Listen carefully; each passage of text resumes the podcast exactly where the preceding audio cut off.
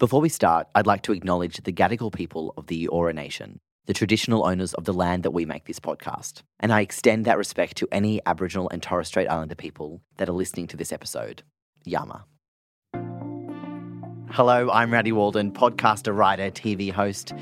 And you've probably heard me talk about sex before, but this is Talking Frank. This pod is going to cover every nook and cranny of Australia's sex lives, from the headspins of modern dating to unexpected fluids and to STI checks. We're going to get frank about it. For this episode, we're going to talk about sexpectations, which is exactly what you might think it is your expectations about sex. We're going to talk about how to make sure that you and your partner are having a good time in the bedroom, how to navigate trying something new with them, and most importantly, how to communicate with your partner and set clear boundaries. So come on, let's be frank about our sexpectations.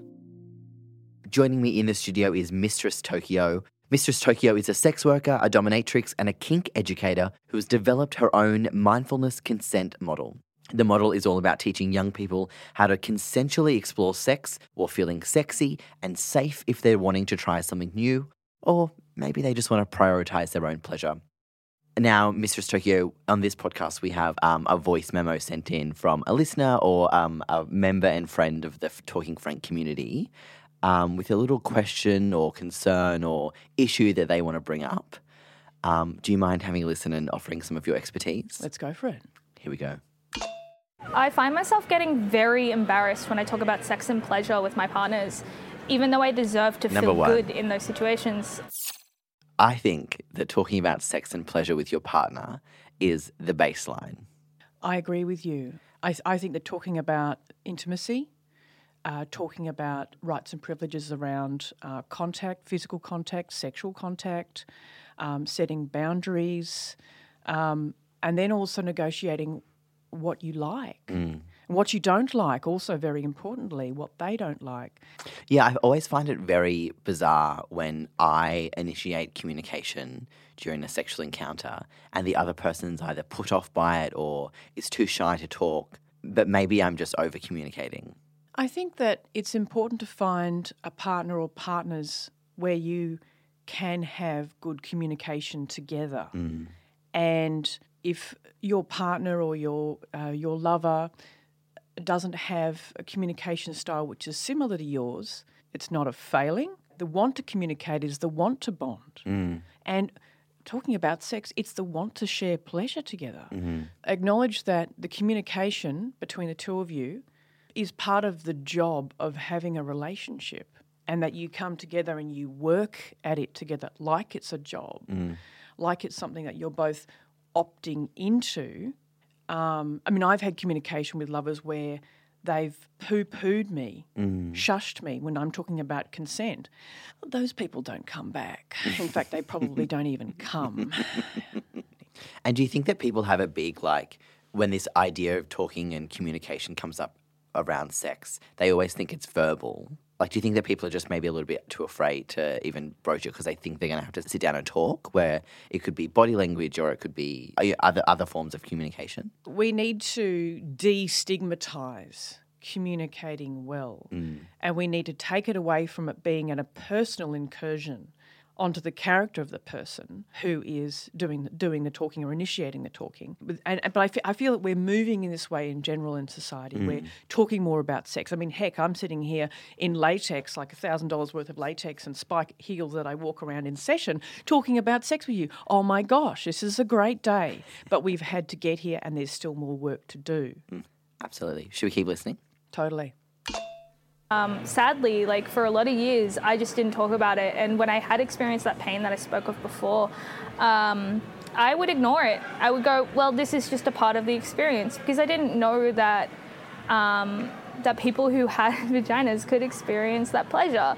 I didn't see it anywhere, um, and I wasn't really taught about uh, orgasms or anything like that in in AFAB people or people with vaginas. I wasn't taught about that.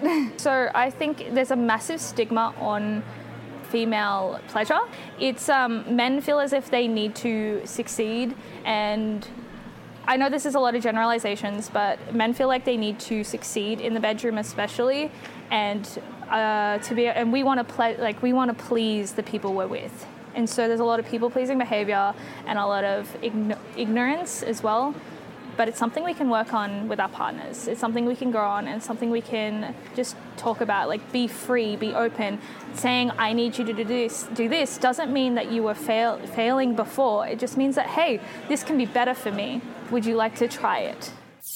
I think the idea around like female pleasure or even male pleasure, because when you learn sex in school, it's all about procreation and never about pleasure. Mm. It, and, and she said in there that she she never realized that it could be pleasurable. Mm, indeed, it's so scary. We're not taught to have pride in how we love other people physically. Mm. We're not taught to. One of the things that I adore about being a sex worker is that I get to really step into a space where I can have finessed hard and soft skills around the, the absolute joy of being embodied during sexual sexual activities. There's there's a lot of a lot of things in what she just said, and I think that I think I really liked was this can be better for me. Mm-hmm. So it's not like it's bad, and I think that that could be a way of approaching your partner to step off into that great unknown of I could be judged. Um, do I really know what I want? Mm-hmm. Um, do I have rights to ask for what I want? Because that's one, one thing that I think that um, we're really taught to uh, confound is that we're not supposed to ask for what we want. And that's um, um, a phrase that's said by the, the, great consent teacher, Dr. Betty Martin from the School of Consent. Uh, so, um, like, I would encourage people to like drop into your body and see what your body says about that phrase for them. Mm. Hey, this could be better for me if you do X because my pleasure is valuable, it is valid, and we are supposed to be coming together to create a mutual experience of physical physical love, physical pleasure. Gosh, I sound like some sort of self help person. but I'm wearing rubber and spikes, people, just so you have that visual. I completely agree. But are you willing to now talk about? Are you willing to now share your expertise in pleasure with me? Should we get into a? Should we get into the chat? Let's do it. Great.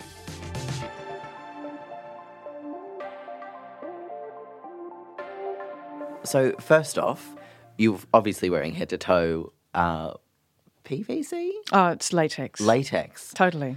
Um, head to toe latex. What do you do for a living? Well, um, basically, I'm a sex worker. Uh, I've been a dominatrix for 23 years. And that is not the only thing that I've ever done with my life, but it is a thing that I have found to be most affirming of life, the capacity of the, of the body. It's remarkable how people come together in a space of sexuality, psychodrama, um, somatic process. And what I, what I mean by somatic process, what the heck is that? Applying techniques and tools to the body to um, create like a sort of a, a cathartic experience. So I'm a dominatrix. I'm also a sexuality educator. I'm also a performer. I do um, shibari plus um, aerials. Um, and wait, um, have you performed at the Art Gallery of New South Wales before? I certainly have. I think I've seen you there. This is. I walked in and I was like, she looks really familiar." That's me. It's you. Yeah, I was at the Art Gallery for a. It was like a, a life drawing thing. That's correct. Yes. yes.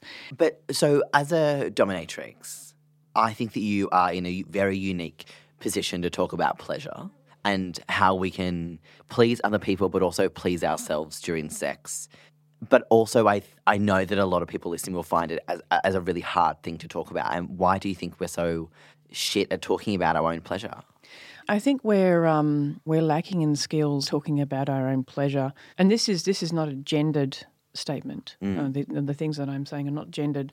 They could be. We could see it through that lens, um, because we've been taught that sexuality, sex, it's not to be taken for pleasure, it's to be taken for procreation. And in my very small part of the of the world, you would see exactly the opposite of that. You would see me running into situations where I can um, enjoy myself and I support other people to do the same thing. But out in the broad, broad world, I think that there is so much uh, downwards pressure on on all of us mm. from both external and internal um, stressors. So uh, the external ones are sort of societal religious, spiritual, and you know, and gendered concerns, uh, things like that, or particularly like if you're from a particular ethnicity and, and then that beholds certain uh, sort of moral codes. Uh, then we also have um, the internal pressures about, you know, how you process those things, and they're based on obviously um, things like attachment theory, uh, whether you have a background of trauma, anything in particular to do with your character and your disposition, so that's what we're dealing with. I was, external gonna, and internal pressures to just keep silent. I was going to say it's a wonder that any of us come at all. Whew, I think I just need to come just to basically release some stress there. God, where's my doxy? Where's my jewellery? Um, so these are the things that we're dealing with. My gosh, no wonder. It's easier to stay silent. Mm-hmm. It's easier to comply. It's easier to just not give your pleasure validity. But then we're also talking about people who are maintaining the status quo because this this is this is fine. Mm. This is totally okay. That meme of the dog sitting at the table with the uh, the soy flat white, um, with all the flames around them. I mean, this is fine. And again, this is not a gendered statement that I make. I'm not saying that you know, like why are men hashtag. I'm saying that we are all basically complicit under under basically those pressures. Yeah. I just basically want everyone to step into it with freedom. Well, that is a great segue to my next question. Do you think that people are more concerned about their partner's pleasure or their own pleasure going into sex? And is there a right way to go into sex? I, I think that um, that's really a bit of a, a, a question I can't answer about whose pleasure is the priority. I think that society has told us that certain people in certain roles have greater rights to prioritize their pleasure. Mm. But I've also met people who get off, and I mean in the literal, pejorative, biblical sense, when their partner is pleasured mm. over them. I, I think that we have this fabulous society which says that we're all supposed to be having a ton of sex and we're supposed to be having it in this way and we're supposed to look like this. Um, and that sets up a framework where we have so much that we need to plough through emotionally and psychologically just to enjoy something which I firmly believe is our birthright. Mm-hmm. And we are wading through things like performance anxiety, you know, insecurity about being adequate across, you know, your body, you know, all all of these sorts of things. I think that we need to just acknowledge this this is the nature of uh, the environment in which we find ourselves coming together. We just need to um, acknowledge that it's not fair. Mm. Well, I think it's very common. Maybe it's just in my friendship group that we're all concerned about what the other person is thinking during sex, and we're all concerned that they're having a good time and that they're experiencing pleasure. Is that what's the basis of that? Why are we so concerned about other people and never ourselves? But we, but we, sh- we should be concerned about other people, and we also should be concerned about ourselves, most certainly. But I think that pleasing someone else has become a yardstick of, of personal value. Mm. And uh, we've, you know, been taught to negate our own pleasure. But what happens is that that will only build up a lack of satisfaction in the person who is prioritizing the other. Mm. Um, it's something where we have to be willing to be vulnerable in front of another person to ask for what we want, to um, massage how we're receiving that, and that know that we're valid, know that we're a valid recipient of pleasure and attention you know, as I said, regardless of, you know, our parent culture or our religion or our family situation or our relationship, we, we need to basically know that we're valid because I see that basically uh, so much of the sort of the questions that we're asking are based in people's insecurities, their lack of in, lack of security, stepping into an intimate environment, and um, you know whether they're able to meet that yardstick. Um, and so we just need to stop thinking about it as much even even things like just taking a breath, down regulating ourselves, like almost like a, sort of a you know a form of mindfulness. Mm. So, you know, we need to drop into our body and know that our essence eh, deserves to be nurtured, um, that we are valid and we have a right to have sexual pleasure, and also recognize that in the other person. Mm. It's quite a big thing to ask. Like, how do you how do you go about it with clients? Like, is there a a cheat sheet? I think that it's a different context with clients because those people are booking me to service their needs, but they are still the initiator. So some people don't even know about BDSM in the first instance. So I do a little bit of uh, unpaid labour, you know, for the sake of the cause.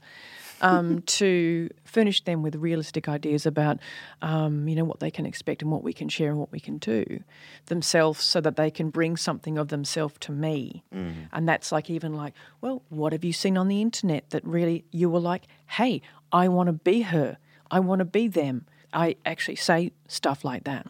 I also stay, say stuff like, advocate for your own experience. I actually literally say that to clients. Um, and I would say that to anyone else who's listening to this podcast as well. Yeah, like just the about to- stuff that I've been say saying is completely about advocating for your own experience because no one else will in the way that you can. Showing people things that you like, or t- show, you know, telling them things that you've seen that you might like, or even you know, advocating it for a way and saying, "Hey, tonight's just going to be about me." Or can can tonight we just do this because I would really want to try this? Yeah. could be ways that people, you know, hmm. I think I think that the point I'd like to also make is that it takes freaking courage. It takes me courage, and I'm sitting here in like you know all of this rubber, my spikes, my heels. I have to basically bolster my courage to say to my partner, "Yeah, you know." I really, I'm surprised even by my own bodily reaction, but I actually really don't like that. Or, hey, look, I told you that I, I, I really like this the other day, but I've realised that it's actually now not working with, working for me with you. Add that little sprinkle of courage, people, and acknowledge to advocate for your own experience. That's what we're talking about today. And so, like in a practical sense, uh, should we be doing this before we get to the bedroom with our partner, or is it a like, how do we do this?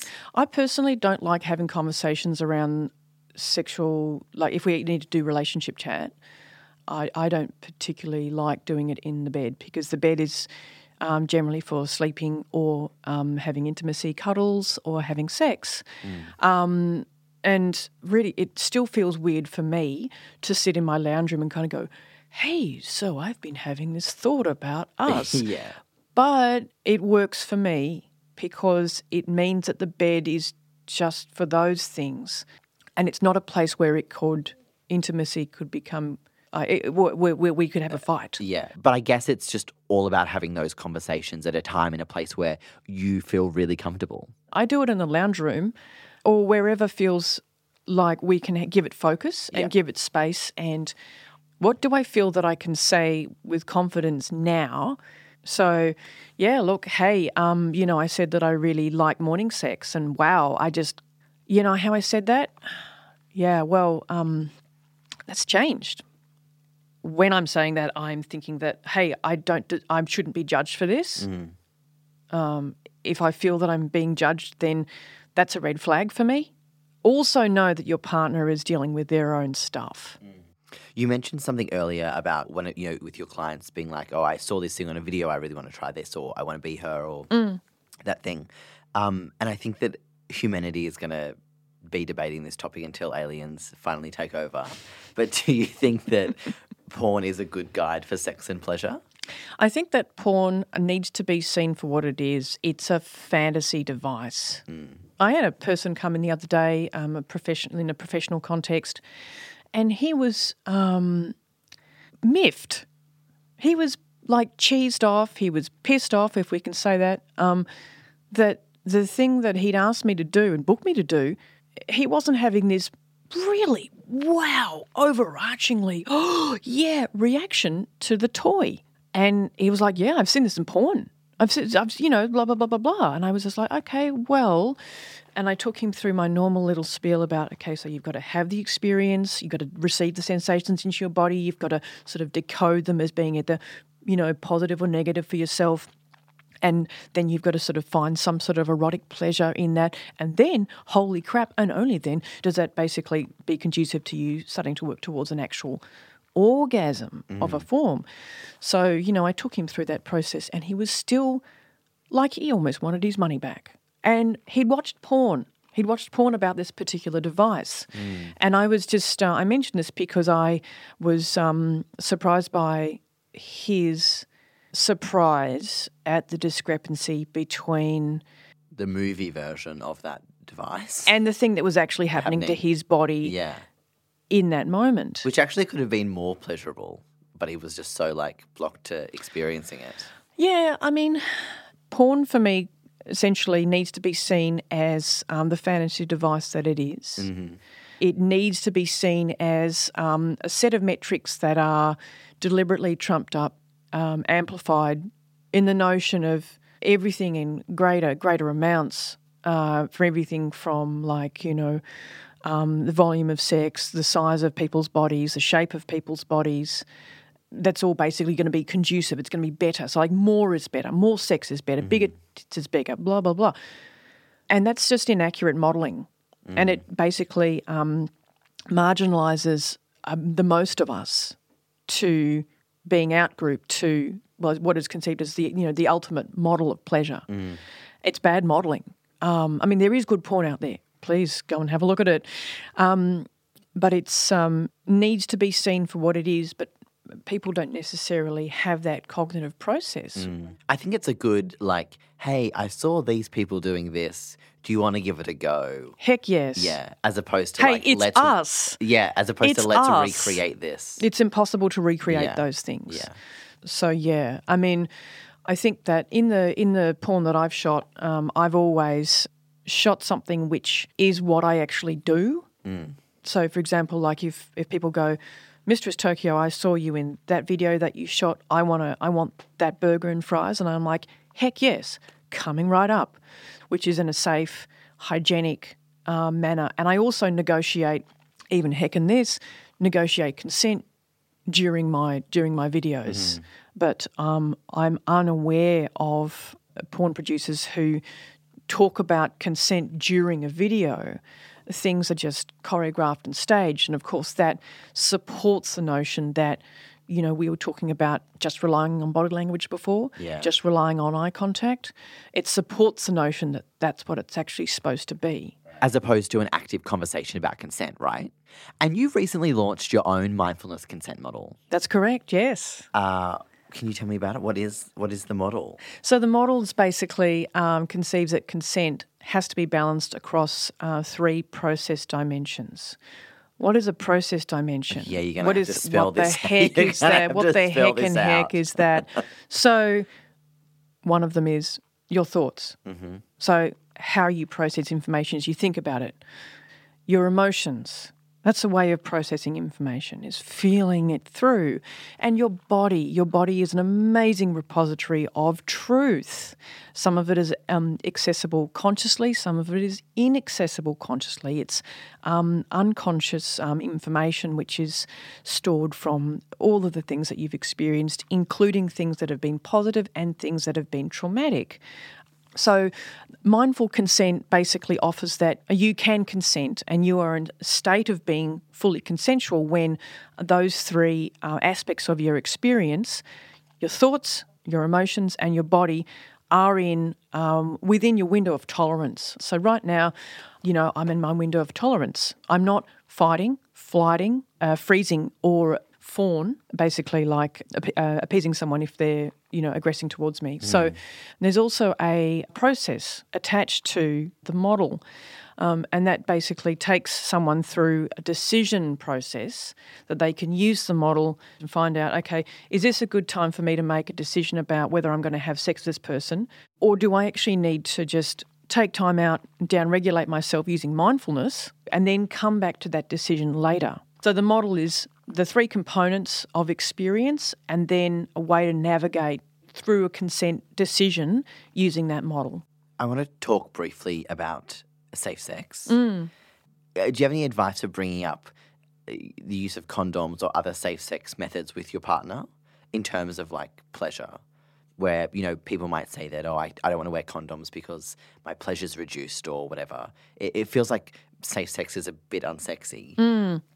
I don't tend to have sex with people who won't respect uh, my requirements. Um, you know, I've had really like disappointing experiences on dating apps mm. um, where people will stipulate that they will only uh, have sex with me if it's unprotected. Why would I have to deal with your lack of care about my body and your lack of respect for my boundaries? Also, I feel like safe sex takes uh, takes away a lot of well, it will helps alleviate a lot of concerns around sex because yes. you're protected hello, against this, pregnancy, but say also what you're saying. STIs. Yes, hello. You, you can go into hello. these encounters feeling a lot more connected to your pleasure when you're less worried about what might happen. Gonorrhea is not a safe word. It's not a joke. No. and, you know, and I was just about to rejoin with the STI tip. I mean, not just because I'm a sex worker, but I'm a person who um, loves having sex and wants to continue to do so, please. Um, so I, I, don't want to expose my potentially expose myself to STIs. Um, absolutely not. Um, before I let you go, you are a mistress. I am. Do you have any advice for people who maybe want to explore BDSM or kinks or just anything out of their comfort zone? Oh any, heck yes! Yeah. How do we how do we explore it? How do we get into it? So um, you can see a professional. Uh, you can throw yourself out there into the virtues of the social network. And if you are beyond going and seeing a professional, is it something that you can dabble in casually? Yeah, sure. I, would basically say to people that um, if they were looking to um, to get into kink, is that they can see a professional, even if the professional is actually going to just show them the ropes. Yeah. Yeah, literally. Quote, quote unquote.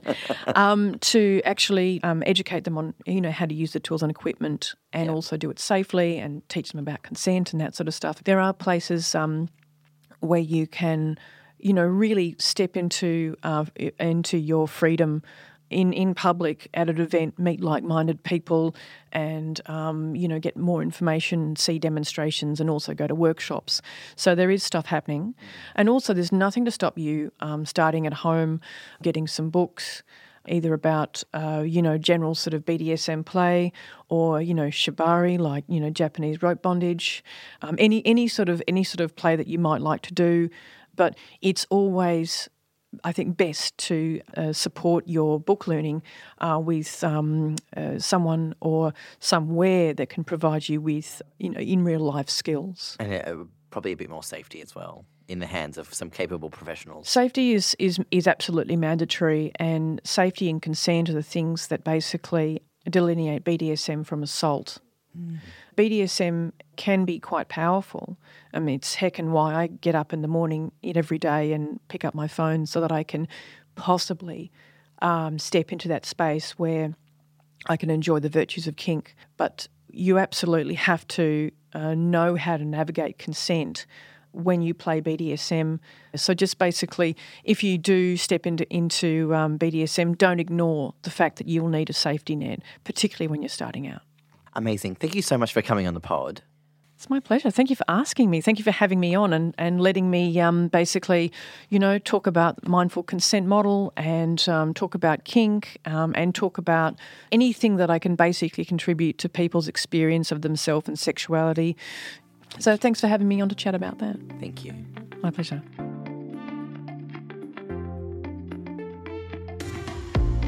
Thanks for listening to another episode of Talking Frank. Thank you to that young woman who DM'd us for sharing your story, and of course to Mistress Tokyo for sharing your wisdom on expectations during sex and consent. If you want more information, you can go to frank.org.au or you can give the Family Planning Australia talkline a buzz, or there's even some extra information in the show notes below. To be frank though, I think it's about time we all went and explored our own pleasure.